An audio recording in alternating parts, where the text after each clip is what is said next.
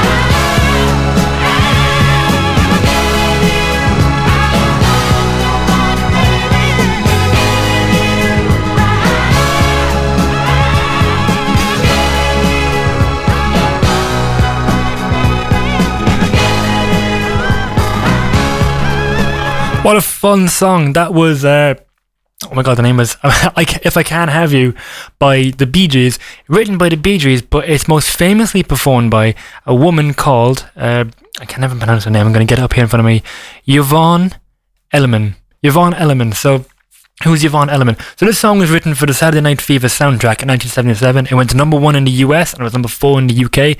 But it was written by the Bee Gees because they wrote the vast majority of the songs on Saturday Night Fever soundtrack. You know, the one with uh, Staying Alive and all them, and you know, uh, Night Fever. That song, brilliant, brilliant album. But that song on the album was performed, and in the movie, was performed by Yvonne Elliman. Yvonne was actually from Honolulu, and she became the first ever Asian slash Pacific Islander to have a number one hit. Okay, she her, she got her big start uh, when she was performing as a backup singer in the 70s for Eric Clapton, and she even performed backing vocals on "I Shot the Sheriff," not the the one we all know by uh, Bob Marley, but the one on off the Cocaine album. Is it Cocaine or is it? No. What's that, John? What's that uh, Eric Clapton album called?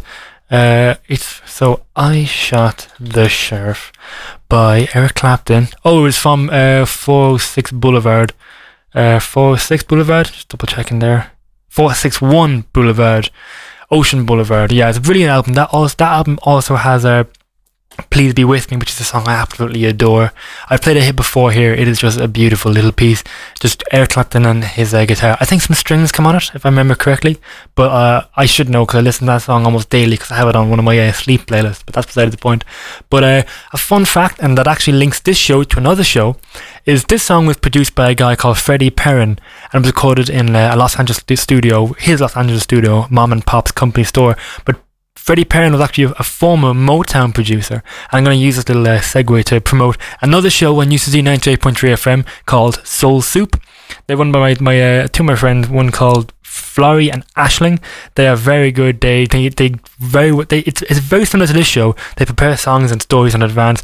And their most recent episode, which is now available on Spotify, is a song about the history of Motown, going from Berry Gordy from his beginning as a producer with the uh, oh my god, what's his name? Higher and higher. He does higher and higher. Your love keeping me higher and higher. Oh my god, this is so embarrassing. I literally listened to the thing this morning. Jackie Wilson. How can I forget Jackie Wilson? He's done some mega hits like I get the sweetest uh, feeling to be loved.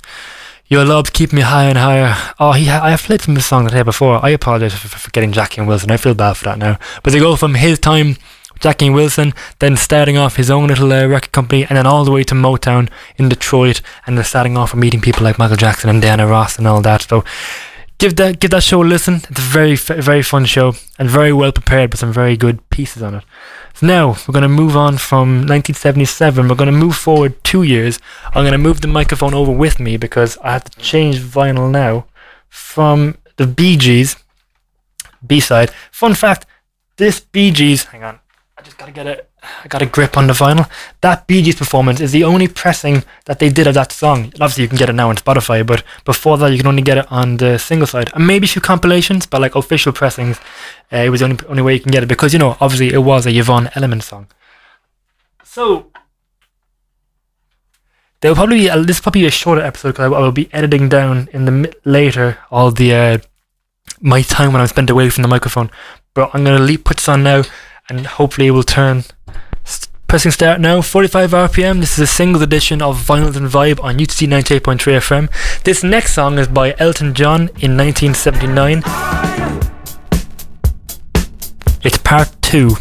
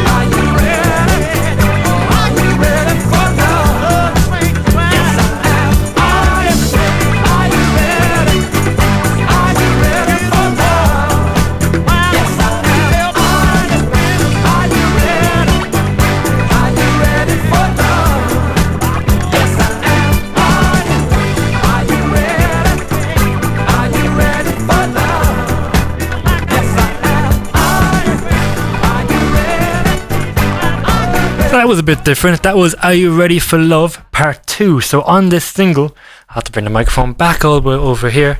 On this single, there was Part 1 and Part 2. So traditionally speaking, artists usually released a second song, but uh, not this time. In 1979, for this particular version, come on. Oh, I apologize for that little bit of radio silence, but the, the vinyl just did not want to come off. So, Are You Ready for Love? There was part one and part two. Part one was five minutes and five seconds, and part two was uh, three minutes twenty six seconds. So, I bought this back in April uh, at a very weird time in my life, uh, and I bought this and the Staying Alive one together for a fiver each, and I thought they were they were worth it. So that song, I actually have never listened to this. Uh, I decided this record, I just put it away, and I, I, I kind of just disassociated from it because it was a really weird time in my life. But now that I played it, I should have played probably side one, which was just five minutes and a bit seconds. But you can't get either of these versions, part one or part two, on Spotify, which makes me think that these are limited edition because they're from a, a, re- a company I haven't seen before called the Rocket Record Company. So maybe it's a it's a weird one. 1979. I'll have to do a bit more looking into that. But I'm going to move now to uh, a song that I haven't played it before. I'm gonna get gonna get it out of the way now because I want to play it again in the future. It's uh, everyone's heard it. It's seen as like the anthem for white people. So you might know what's coming next. Uh, I'm gonna drop the needle down. I'm gonna put the turntable mix up. Hit play. You're gonna probably know the song straight away. Uh, it's "Come On Eileen," and I'm not gonna say any more until the music comes in. There we go. Oh, hang on. Oh yeah, this is it. I, I thought I did the wrong thing for a second. I keep getting this as the intro. Anyway, this is Come On Eileen.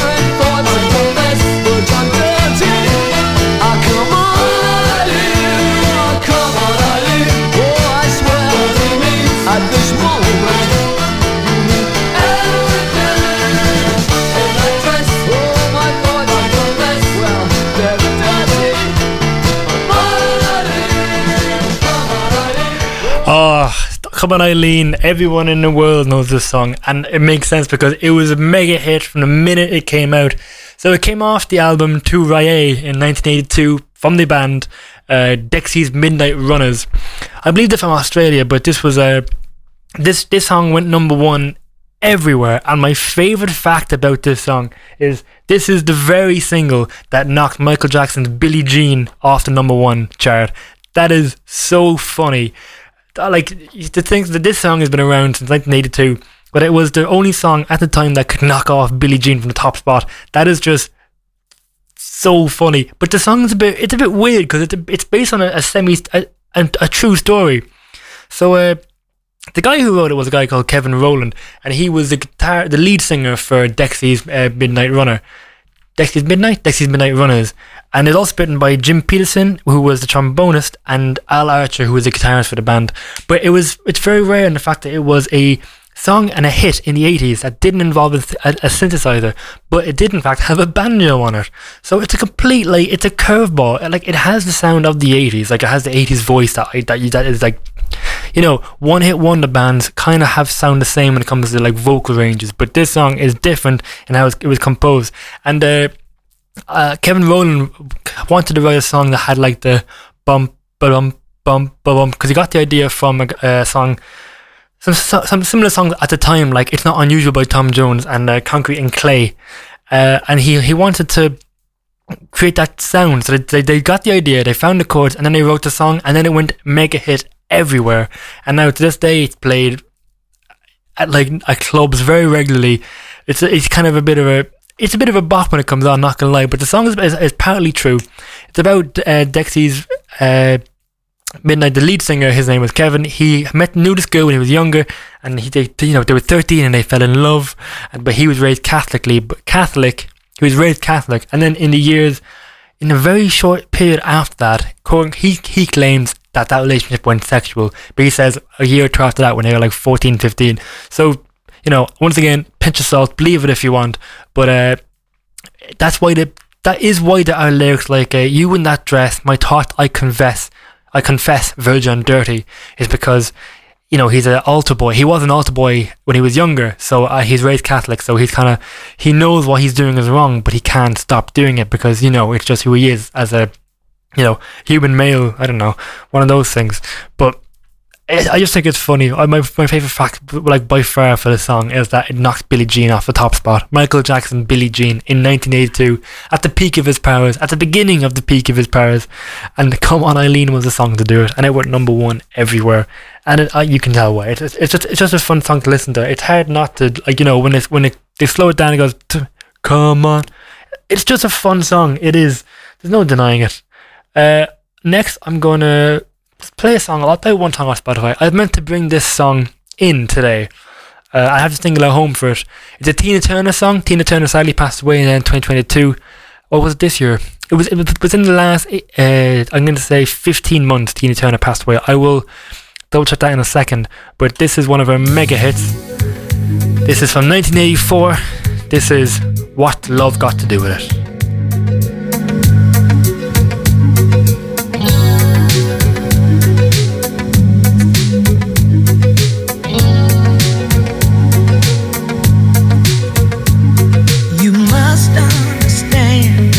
touch of your hand makes my pulse react. That it's only the thrill of boy meeting girl opposites attract. It's physical.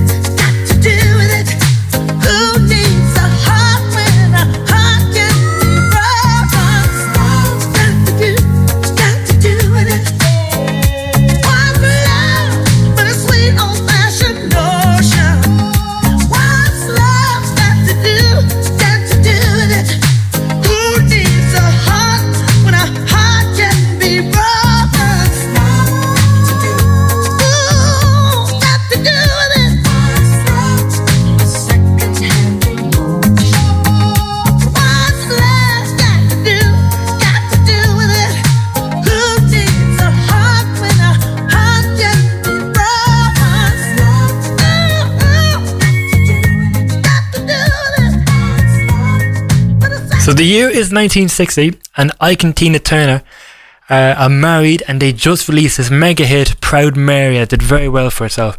But as the years go by and and, uh, and the time goes on, it turns to an abusive relationship, and in 1976 the pair split up. T- Tina Turner tries to go her own way, but she can't find her sound, and she doesn't like it, and she's just not able to get back into the charts.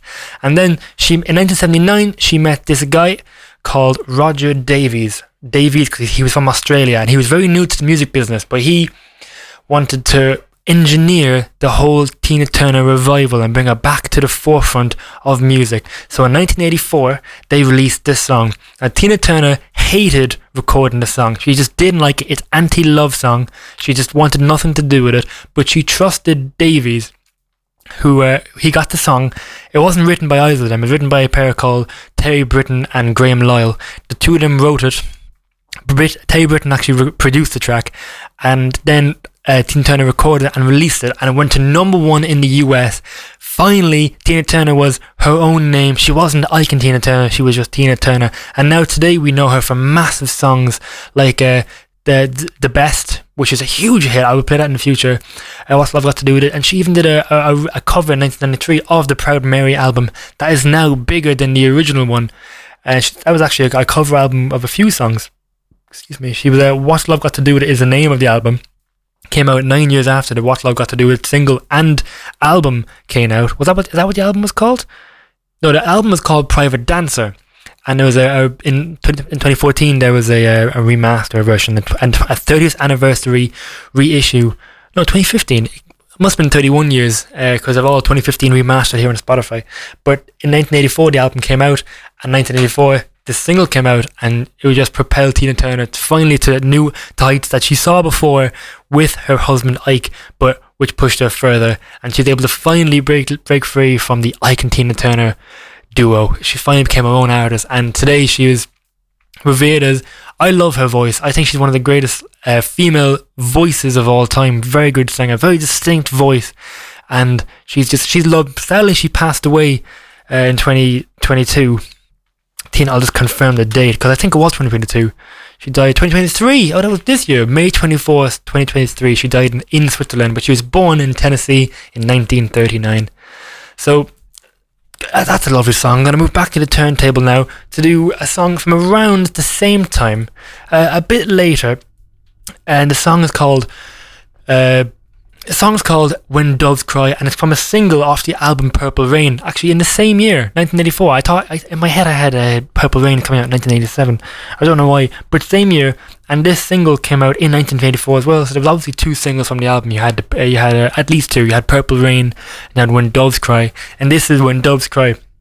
And oh, it's just it's a fun song. Now there is a tiny scratch at the beginning, so for the first few seconds you might hear a bump on the needle, but that goes very quickly. So just just a little uh, word of warning. So this is When Doves Cry by Prince.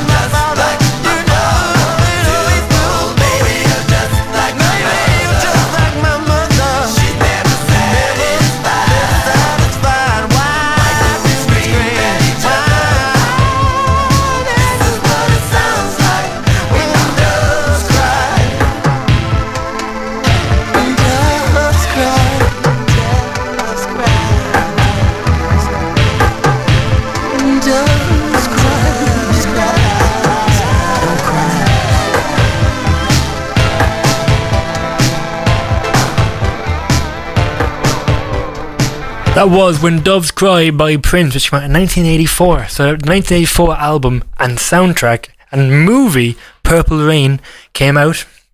It was a bit of a hit. Now, it's a semi autobiographical movie, but to what extent it's autobiographical is remained a mystery because Prince he didn't he didn't like giving interviews. He was very mysterious, but that's the way he liked it. Like him and Michael Jackson were, were uh, big on being mysterious in the 80s and, and 90s because if if you were seen as a mystery, there'd be more intrigue into who you were as an artist and that person, and thus you would be you'd be a bigger hit and you'd be you know a bigger of an icon because like who is this guy? Why is he making music? Why is he like Michael Jackson always said he was sometimes he wore tape on his fingers and then later in life he's like I did that just to make people think why was I tape my fin- fingers? Just to get people thinking about me. And you know d- debate and discussion. So like just small stuff like that him and Prince and Michael Jackson are very good at. But this song was on top of the charts number one for five weeks in a row and it kept Bruce Springsteen. It kept the boss from his hit "Dancing in the Dark" ever from going number one. It was at two, number two for a long time, and the boss, Bruce Springsteen, never got a number one hit in the end. I'm not sure that's changed, but I don't think it has. Uh, but he's coming to May, uh, to Páirc Uí Chaoimh next May. I can't wait for that. I'm tr- I, I might try and get tickets. I know tickets went out last week on Monday, but uh, I can't imagine they're gone yet fully. But we'll we'll see. But the ba- if you listen to the song again, you'll find out that there's actually no bass on the song. Last second, Prince took out the bass to give it a different feel. He didn't want to see it go, but he took it out and he, he preferred the he preferred the sound, and that's what that's what happened in the end. And it does it does have a, a distinct sound, and it plays in the movie as well. And the drum track on it is actually from an LM1 drum machine, uh, which was introduced in 1980 by a guy called Roger Linn, and it was the very first programmable pro programmable programmable drum machine that sampled real drums, which is pretty cool. Uh, we now I'm trying to going to try and get in two more songs, three more songs actually, three more songs. Uh, moving the microphone back over to the the sound desk. Thi- so this album, this album, what am I on about? No, this show, uh, Vinyl and Vibes this edition. This is show number fifty-two. Probably won't be out until this weekend. Uh, ooh, there's a bit of the hair on that. How long has that hair been there? I have no idea. Because I've had a very busy week and I have a lot coming up and I have many deadlines to meet, so I won't have that much time until the weekend if I can. Maybe Friday evening I'll, I'll be editing this this show, but it will go up before the next show is done. I, I will make that certain. This next one is a mega hit from Nina with their song 99 Red Balloons. I. Here we go, enjoy. This is 99 Red Balloons by Nina. In a little toy shop, buy a bag of balloons with the money we've got. Set them free at the break of dawn. Till one by one they were gone. Back at base, box in the software, flash the message. Something's out there, floating in the summer sky. 99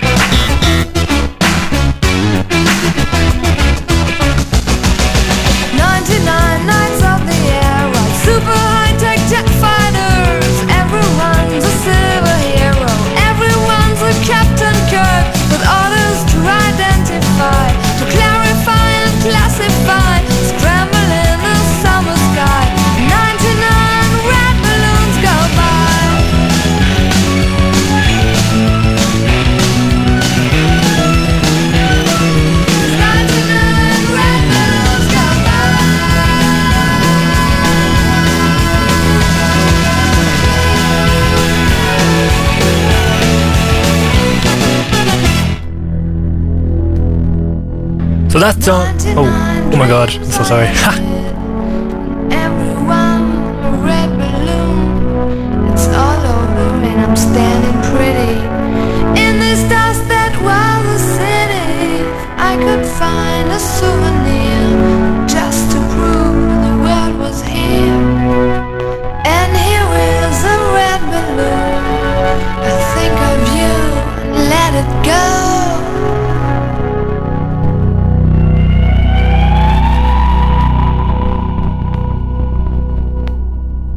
Is it done? Oh, that was that's so embarrassing. so that's 99 Red Balloons, which came out in 1984, but 1990, 1983, 99 Luftballons came out. And the story behind this song is not what you think. If you listen to the lyrics, it might be hard to understand, but the idea of the song is that a kid goes into a shop, buys a load of balloons, and then comes outside and lets all 99 balloons, in, balloons into the air. But it's during the Cold War, so the well, it's in it's in Germany during the West and East Germany. So the, the, the balloons go into the air, and both sides think it's uh, an, a nuclear attack because it, it comes up on the radio on the radar, and then they scramble the jets, thinking it's a, a nuclear war about to happen. And it's such a complicated outcome, but such a simple beginning to how it is. And the idea came when Carlos Carlo Karges was at a Rolling Stones concert in West Berlin in around 1982 1983 and in the concert the Rolling Stones let out uh, a load of balloons and a few of them went over the Berlin Wall into East Germany and he giggled himself thinking oh my god if this comes up on their radar they're to think this is some uh, airstrike that the West Germany are putting on East Germany. But in fact it was just red balloons. And then the idea came to them and they put it out. And it went it was a mega hit of the 80s but it was Nina's only ever number one outside of Germany. They had a few more number ones in Germany but that was it. The English version topped the chart for a few weeks in 1984 March 1984 I believe. Uh, but that was it for Nina after that. So they are one hit wonder band. So this next one is going to be a 12 inch vinyl, but it is once again 45 RPM. So staying true to the song. This one's a bit different. I picked this up in a record shop. It's Blame It on the Boogie by Mick Jackson. Not Michael Jackson, Mick Jackson. And I learned that the hard way. So this is by a guy who I'll tell you the story afterwards, but Mick Jackson isn't Michael Jackson and I bought it. It's only it was only a fiver, but you know, I was a bit disappointed when I went home. I put it on. I was like, "Oh, this isn't Michael Jackson," but this is still a fun song. This is "Blame on the Boogie" by Mick Jackson.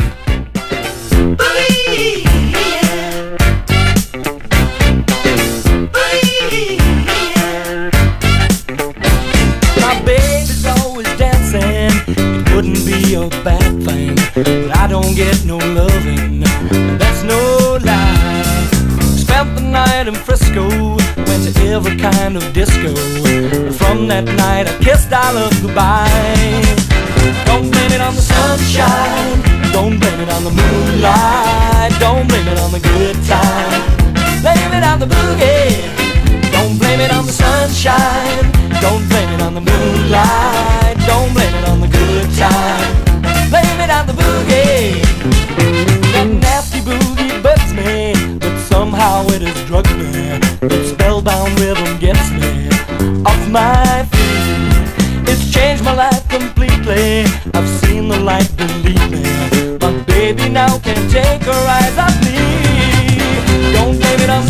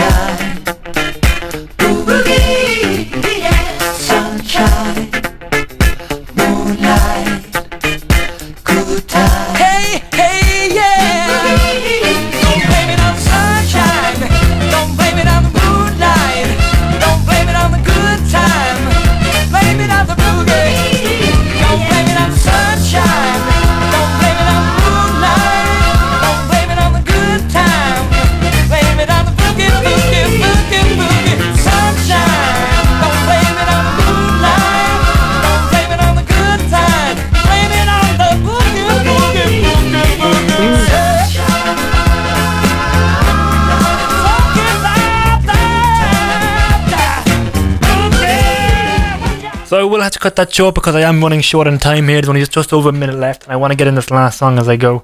Uh, so that was Blame on the Boogie, which came out in 1978, uh, by written by Mick Jackson, the guy you just heard. But he performed it at a, a festival in Germany, and one of the members of the entourage for the Jacksons uh, came out. You know, Michael Jackson and Jackson Five, but by then Randy joins. It was no longer Jackson Five; it was six of them, so they became the Jacksons.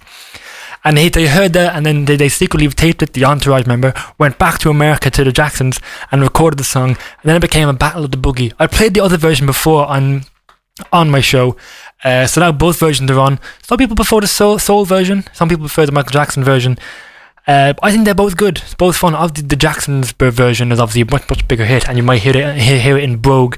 And but then Mick Jackson has been forgotten to history. But that battle, the Battle of the Boogie, uh, was one of the very rare instances where the same song charted by two different artists. So, bit of a weird one for you there. Uh, but thank you very much for listening. I've been AJ Whelan. This has been Vinyl and Vibes, and on UCC 98.3 FM. We are only 40 seconds away from turning uh, 3 pm, which means my time here is up. And I'm going to end you on this song, which came out in 1980, 85, same year as Live Aid, but was different. This is USA for the World, is the name of the. We Are the World, USA for the People is what the, the whole thing is called. And you've heard it before, but it's one of those singles that was recorded in the 80s to benefit humanity. So I'll leave you on this. This is We Are the World by Michael Jackson, Lionel Richie, and co. Enjoy.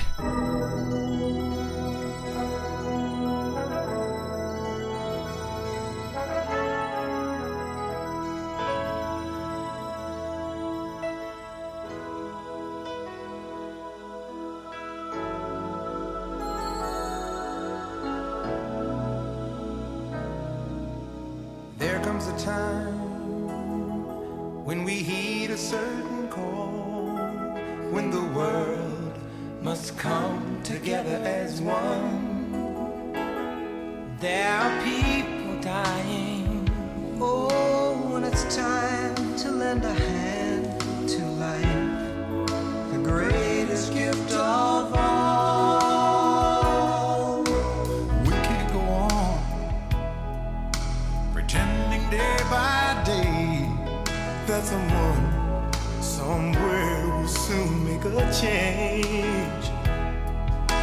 We all a part of God's great big family.